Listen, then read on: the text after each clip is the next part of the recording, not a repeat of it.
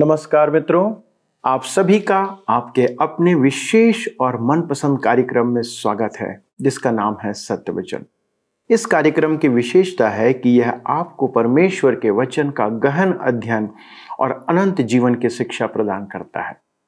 दोस्तों, मैं विश्वास करता हूँ कि आप इसके द्वारा आशीष प्राप्त करते हुए परमेश्वर के वचनों में दृढ़ होते चले जा रहे हैं। आपके फ़ोन कॉल और मैसेज हमें निश्चित प्रोत्साहित कर रहे हैं। और इसलिए आपसे निवेदन है, कृपया फ़ोन करना बंद ना करें, बल्कि निरंतर हमसे संवाद करते रहें और अपने प्रश्नों और भावनाओं को हमारे साथ साझा करते रहें। दोस्तों, हम फिलिपियों की पत्री से इन दिनों अध्ययन कर रहे हैं और अब हम मसीह के मन को देखने जा रहे हैं। बाइबल बताती है कि मनुष्य के मन को समझना कठिन कार्य है, पर हम मसीह के मन को उसके वचनों और स्वभाव के द्वारा जान सकते हैं। मन का अर्थ होता है आपके विचार। किसी कार्य को करने के लिए आपकी मंशा, आपका उद्देश्य दोस्तों, हमारे लिए या सभी मनुष्यों के लिए यह जानना आवश्यक है कि मसीह यीशु ने जो किया, वह क्यों किया? कि उसका उद्देश्य क्या था? हम जो भी कार्य करते हैं, उसके पीछे हमारा एक उद्देश्य होता है। यदि आप परमेश्वर की सेवा करते हैं तो आपके पीछे आपका क्या उद्देश्य है? यदि आप मसीह के पीछे चलते हैं तो उसके पीछे आपका क्या उद्देश्य है? दोस्तों, यह एक बहुत ही महत्वपूर्ण पहलू है। तो चलिए, हम मसीह के मन को जानते हैं और उससे अपने मन को टटोलने का प्रयास करते हैं कि क्या हम भी ऐसा मन रखते हैं? आइए अपने अध्ययन में आगे बढ़ें। मित्रों, आइए आज हम अपने अध्ययन में आगे बढ़ें और आज हम देखेंगे मसीह का मन दीनता। अब पौलुस हमें मसीह के मन के बारे में बताएगा। आइए हम पढ़ें। फिलिपियों की पत्री दो अध्याय उसके पाँच पद। यहाँ पर इस प्रकार से लिखा है, जैसा मसीह यीशु का स्वभाव था, वैसा ही तुम्हारा भी स्वभाव हो। मसीह का मन। इसे प्रकट करने वाला एकमात्र गुण क्या है? वह है दीनता। आपको स्मरण होगा कि इफिसियों की पत्री, चार अध्याय उसके एक और दो पद में हमें कहा गया है, जिस बुलाहट से तुम बुलाए गए हो, उसके योग्य चाल चलो। तब वह उसकी व्याख्या करता है, अर्थात सारी दीनता और नम्रता सहित, और धीरज धरकर प्रेम से एक दूसरे की सहलो यही मसीह का मन है। हम न तो दीन हो सकते हैं और न ही नम्र। हमारी रचना ऐसी नहीं है। हम अपने पैरों पर खड़े होकर अपनी बात को बड़ी करना चाहते हैं। हम सब ऐसे ही हैं। जी हाँ, आप यह न कहें कि आप ऐसे नहीं हैं। आप भी ऐसे ही हैं। हम में से किसी को भी आहत होना नहीं भाता है। हम में किसी को भी अच्छा नहीं लगता कि कोई हमें अनदेखा करे। यदि हमें ऐसा प्रतीत हो कि हम कुचले जा रहे हैं तो हम दूर हो जाते हैं। मैंने एक अति उत्तम प्रचारक के पुत्र के बारे में सुना कि वह आवारा हो गया था। क्यों? क्योंकि उसका बड़ा भाई बुद्धिमान था और यह बालक सदैव अपने भाई की प्रशंसा सुनता था। इस कारण वह विपरीत दिशा में चला गया। यह उसका विरोध प्रदर्शन था। यह प्राकृतिक मनुष्य की स्वाभाविक प्रतिक्रिया है। यदि उस युवक से कहा जाए, पुत्र, इन बातों पर ध्यान मत दो।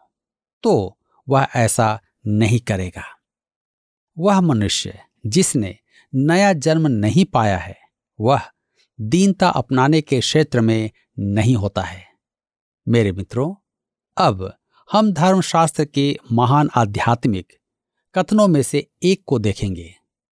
कुछ विचारक इसे प्रभु यीशु के मनुष्यत्व का महानतम सैद्धांतिक कथन मानते हैं। परंतु हम देखेंगे कि प्रभु यीशु ने वास्तव में स्वयं को ईश्वरत्व से खाली नहीं किया था। इसमें हमें मसीह यीशु की दीनता के सात चरण दिखाई देंगे। काश मैं आपके लिए अग्रिम कुछ पदों की महानता का चित्र प्रस्तुत कर पाता, यदि हम समझ पाए कि वह कितना ऊँचा था और कितने नीचे उतरा तो अच्छा होगा।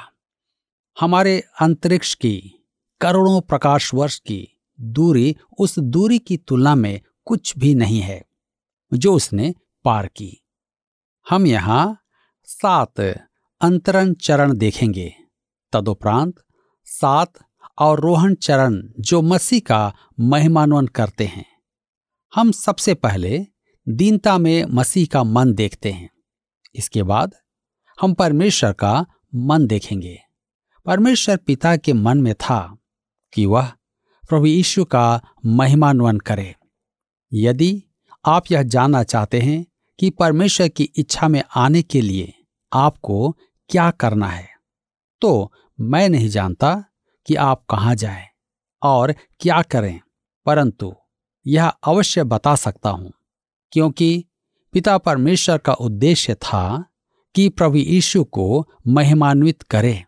मेरे विचार में यही हम में से हर एक के लिए परमेश्वर की इच्छा है।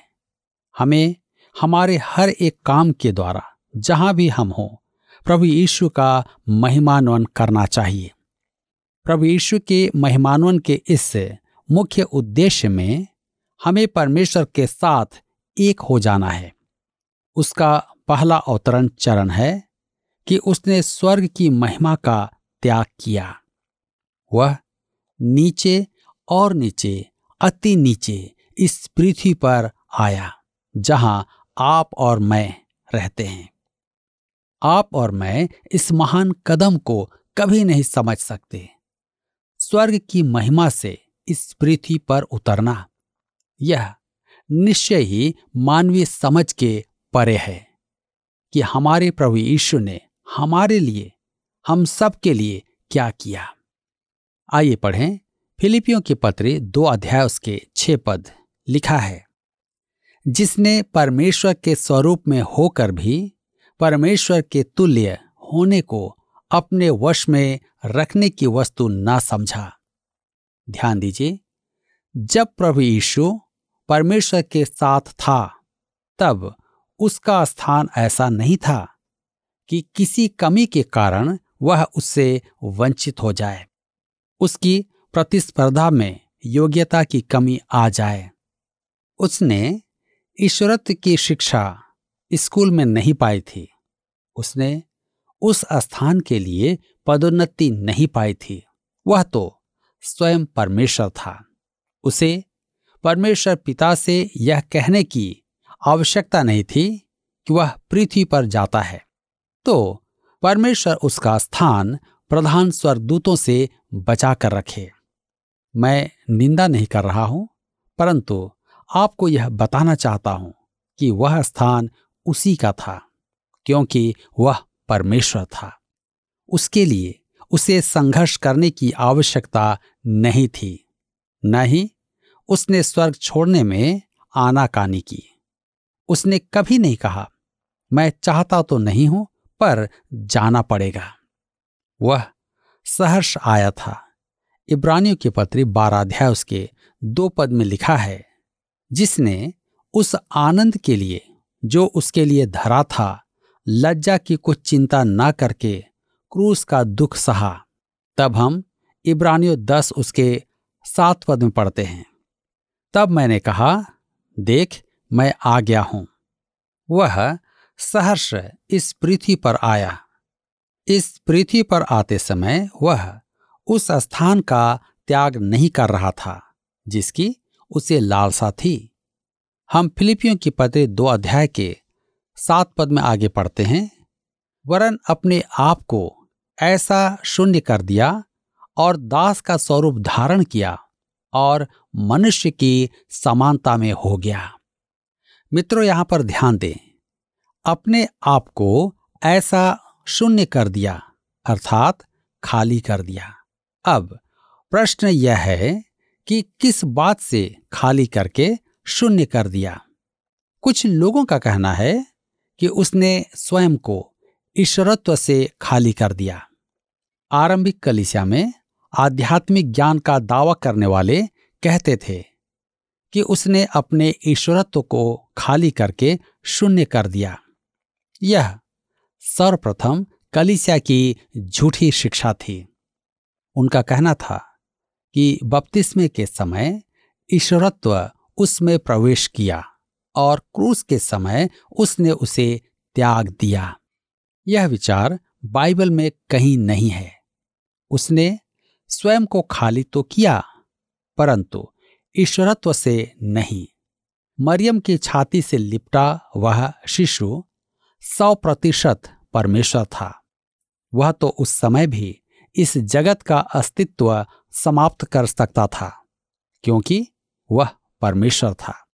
ऐसा एक पल भी नहीं था कि वह परमेश्वर ना हो। प्रेरित यहुना लिखता है यहुना सुसमाचार एक अध्याय उसके एक पद में और तीन और चार पद में। आइए पढ़ें। आदि में वचन था और वचन परमेश्वर के साथ था और वचन परमेश्वर था। यही आदि में परमेश्वर के साथ था, सब कुछ उसी के द्वारा उत्पन्न हुआ और जो कुछ उत्पन्न हुआ है, उसमें से कोई भी वस्तु उसके बिना उत्पन्न नहीं हुई है। उसमें जीवन था और वह जीवन मनुष्यों की ज्योति था। तो फिर ईश्वर ने इस पृथ्वी पर आने के समय अपने आप को किस बात से खाली किया? मेरे विचार में ईश्वरत्व के विशेषाधिकार से, वह इस पृथ्वी पर कुछ सीमाओं के अधीन था, परंतु वे उसके अपने ही द्वारा निर्धारित की गई थी। उसके जीवन में एक भी पल ऐसा नहीं था जब वह परमेश्वर नहीं था। चरवाहे, ज्योतिष और स्वर्गदूतों की सेना ही उसके दर्शक थे। जब परमेश्वर का पुत्र इस पृथ्वी पर आया जबकि संपूर्ण जगत को वहाँ उपस्थित होना था। परमेश्वर के सब सृजित बुद्धिजीव, रोम का राजतंत्र आदि सबको वहाँ होना था। पूर्व के ज्योतिष ही नहीं, उत्तर, पश्चिम और दक्षिण सब जगह से मनुष्यों को वहाँ आना था। यरूशलेम का मंदिर उस दिन खाली होना था। उन सबको बैतलहम में होना था। परंतु वहाँ कोई नहीं था। परमेश्वर ने उन्हें वहाँ जाने के लिए विवश क्यों नहीं किया? क्योंकि उसने अपने परमेश्वर होने के विशेषाधिकार को अलग कर दिया था। वह एक गंदे और घृणित स्थान में जन्म लेने के लिए तैयार था। यह स्थान वैसा नहीं था, जैसा हम बड़े दिन के कार्ड में चरणी का चित्र देखते हैं।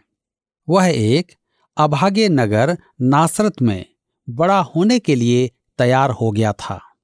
वह एक अज्ञात बढ़ई बनने के लिए तैयार था। वह अपनी शकीना महिमा सदैव साथ रख सकता था, परंतु उसने ऐसा नहीं किया। उसके सिर पर वह आभा नहीं थी, जिसे हम चित्रों में देखते हैं। यहूदा ने उसे पकड़वाने के लिए चुमा था। कि उसे पकड़ने वाले उसे पहचान लें। वह अन्य मनुष्यों में अलग से पहचाना नहीं जाता था। वह पूर्ण मनुष्य था, परंतु देहधारी परमेश्वर था। उसने ईश्वरत्व के अधिकार त्याग दिए थे। क्या हम इस पर विश्वास कर सकते हैं? हाँ हम इस पर विश्वास कर सकते हैं। अपनी सेवा के अंत में उसने अपने सांसारिक जीवन की अंतिम रात अपने शिष्यों को साथ लेकर स्वर्गीय पिता से बड़ी अद्भुत प्रार्थना की, जिसमें उसने यह एक मुख्य बात कही। योहनार्ची सुसमाचार, सत्रह अध्याय उसके पाँच पद में। अब हे पिता, तू अपने साथ मेरी महिमा उस महिमा से कर, जो जगत की सृष्टि से पहले मेरी तेरे साथ थी। यहाँ विशेष ध्यान दे। उसने अपनी महिमा के पुनर्स्थापन की प्रार्थना की, क्योंकि उसने ईश्वरत्व का त्याग कभी नहीं किया था। परंतु अब क्योंकि वह लौटने वाला है, वह ईश्वरत्व के विशेषाधिकार को फिर से मांग रहा है, क्योंकि उसने उसे त्याग दिया था, जिसने परमेश्वर के स्वरूप में होकर भी, परमेश्वर के तुल्य होने को अपने वश में रखने की वस्तु न समझा। वरन अपने आप को ऐसा शून्य कर दिया। मसीह की दीनता में तीसरा अवतरण का चरण है, दास का स्वरूप धारण किया। प्रभु यीशु इस पृथ्वी पर एक दास के रूप में आया था। उसने एक बढ़ई का व्यवसाय संभाला। यदि आप उस समय नासरत में होते तो दुकान में जाकर यीशु से कहते कि आपका दरवाज़ा टूट रहा है, क्या वह घर आकर उसे सुधारेगा? मेरे विचार में उसका उत्तर होता, मैं अभी आता हूँ। देखिए, वह एक दास के समान था। वह रोम के राजा के घर में भी जन्म ले सकता था, क्योंकि वह राजा था। परंतु उसने यरूशलेम प्रवेश तक इस बात को छिपाए रखा। वह एक अकिंचन मानव बना रहा। एक दीन मनुष्य, एक साधारण मनुष्य, हमारे जैसा, आपके और मेरे जैसा। यशाया की पुस्तक ग्यारह अध्याय के दस पद में भविष्यवाणी की गई थी कि प्रभु यीशु ईशय का मूल होगा। मैं सदा सोचता था कि उसे दाऊद का मूल क्यों नहीं कहा गया था? अब मैं यह बात समझता हूँ। दाऊद राजा था, जिसके वंशज यूसुफ और मरियम दोनों थे, परंतु अलग अलग वंश से। परंतु ईशय एक किसान था। हमारा प्रभु यीशु किसानों में जन्मा था। तब हम देखते हैं दास का स्वरूप धारण किया। चौथा चरण था मनुष्य की समानता में हो गया। वर्षों तक तो मुझ पर इसका प्रभाव नहीं पड़ा, क्योंकि मैं मनुष्य हूँ और मुझे मनुष्य होना अच्छा लगता है। मैं नहीं समझ पाता था कि मनुष्य होना दीनता है। मेरे विचार में तो मनुष्य होना सम्मान और अति उत्तम है। यह दीनता कैसे हो सकता है? मैं आपको एक घरेलू उदाहरण देता हूँ, जो आपको सहायता प्रदान करेगा। परंतु यह कुछ हास्यास्पद है। यह मसीह की दीनता को प्रकट करता है। एक बार मैंने देखा कि मेरी रसोई में चीटियाँ थी और वह चीनी में पहुँच गई थी। मैंने तुरंत चींटी मारने वाली दवा लाकर उनका सफाया किया। अब जब हम वहाँ से चलकर हमारे गाँव गए तो वहाँ भी चीटियों ने हमारा पीछा नहीं छोड़ा। मेरा एक मसीही मित्र कीट नियंत्रण विभाग में है। उसने आकर चीटियों का नाश करके मुझे मुक्ति दिलाई।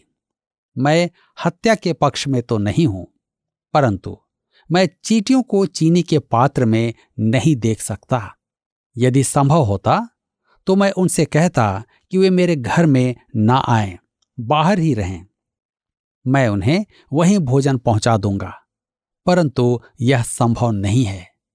मुझे चीटियों से बात करने के लिए चीटी बनना होगा, परंतु मुझमें चींटी बनने की क्षमता नहीं है। यदि होती भी तो मैं चींटी नहीं बनता। नहीं तो कोई न कोई अपना पाँव मुझ पर रखकर मुझे कुचल देता। मेरे लिए चींटी बनना दीनता का चरण है।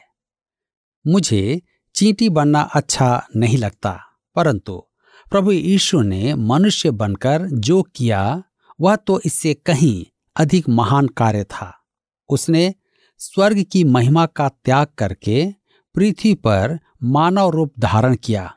वह मनुष्य की समानता में हो गया, आपके जैसे और मेरे जैसे, ताकि वह मेरी और आपकी बातों को समझ सके, मेरी और आपकी तकलीफों को समझ सके।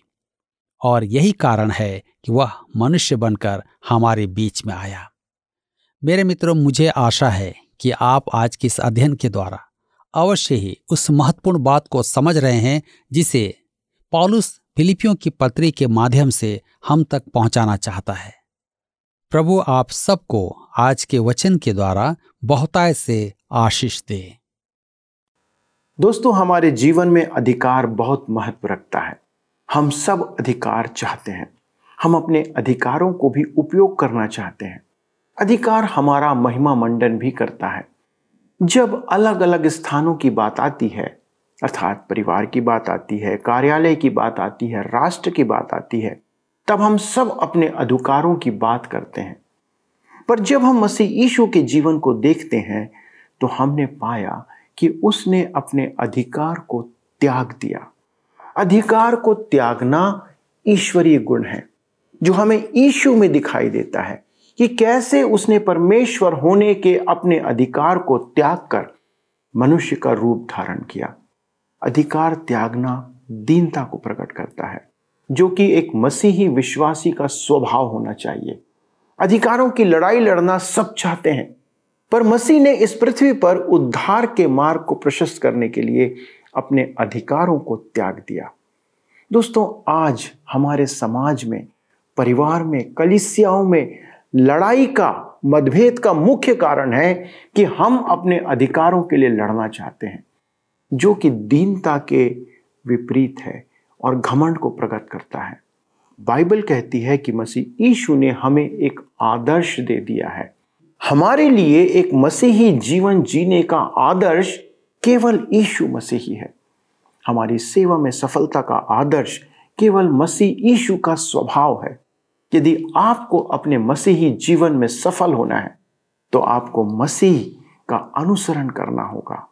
आइए हम सब मिलकर प्रार्थना करें कि चाहे कुछ भी हो जाए, हम उस स्वभाव को दीनता को, नम्रता को कभी नहीं त्यागेंगे और अपने जीवन में उसका अनुसरण करेंगे। क्योंकि जब हम ऐसा करेंगे, तब हमारे परमेश्वर की सामर्थ को हम अपने जीवन के द्वारा कार्य करते देख पाएँगे। आइए दोस्तों, प्रार्थना करें। हमारे स्वर्गीय पिता, हम धन्यवाद देते हैं। प्रभु यीशु मसीह के उस आदर्श के लिए कि उसने ईश्वर होकर के भी ईश्वरी स्वभाव को अपने वश में रखने की वस्तु ना समझा और अपने अधिकारों को त्याग कर मनुष्य का रूप धारण किया। पिता परमेश्वर, आज हम मसीहियों के लिए, विश्वासियों के लिए कितना अनुपम है और कितना आवश्यक है कि हम मसीह यीशु के उस स्वभाव को अपनाएँ। पिता, हमारी सहायता करें, सामर्थ्य दें कि मसीह यीशु का स्वभाव हमें संसार में लोगों के बीच में प्रकट करें। हमारे सभी दर्शकों के लिए प्रार्थना है।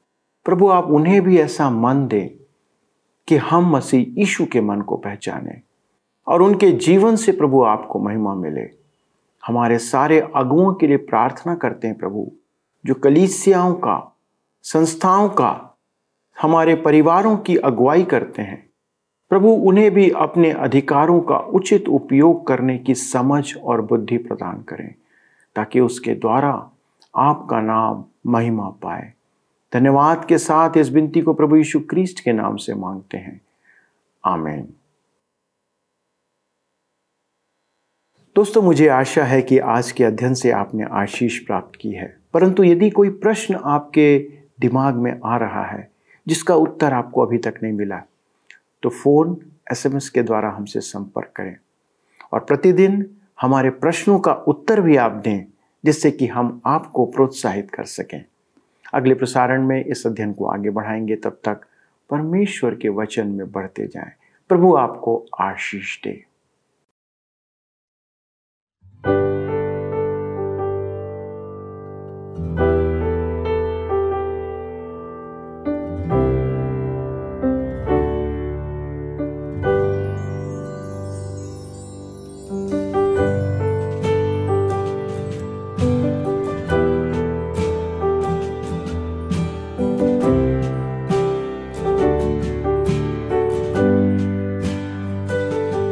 तेरी जय होवे सदा। सनातन तक तू राज करे। है तुझ सा कोई नहीं। सिंहासन पे विराजमा धरती गाय तेरी गुनगान है तुझ सा कोई नहीं। घुटनों पे हैं। जय तेरी, गाते हैं। घुटनों पे आते हैं। जय तेरी, गाते हैं। तू महान महान महान है। तू महान महान तुझ सा कोई नहीं। तू महान महान महान है। तू महान महान महान है। है तुझ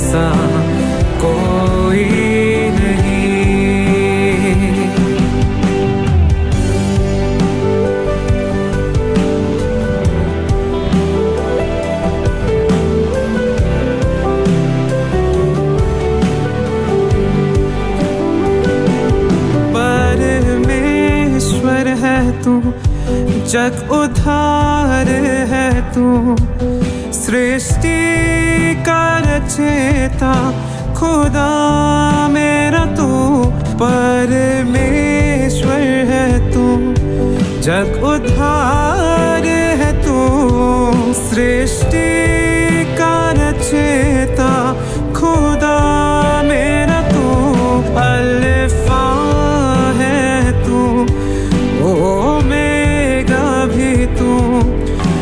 सारे मंडल का बादशाह है तू। तू महान महान महान है। तू महान महान महान है। है तुझ सा कोई नहीं। तू महान महान महान है। तू महान महान महान है। है तुझ सा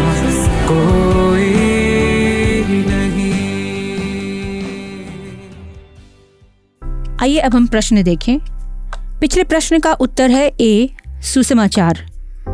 पॉलुस की शिक्षा के अनुसार एक विश्वासी का चाल चलन मसीह के सुसमाचार के योग्य होना चाहिए। आज के अध्ययन पर आधारित प्रश्न है, मसीह के मन को प्रकट करने वाला एकमात्र गुण है खाली स्थान जैसा स्वभाव हमारा भी होना चाहिए। ए बलिदान बी प्रेम सी दीनता डी क्रोध मित्रों, इस प्रश्न का उत्तर हमें कल सुबह छह बजे से पहले विकल्प ए बी सी या डी के साथ, अपना नाम, पता, स्थान के साथ 9651433397 पर एसएमएस या व्हाट्सएप करें। सभी विजेताओं को विशेष पुरस्कार प्रदान किए जाएँगे। धन्यवाद। क्या आपको यह कार्यक्रम पसंद आया? अभी हमें एक मिस कॉल करें और आप अगले विजेता हो सकते हैं।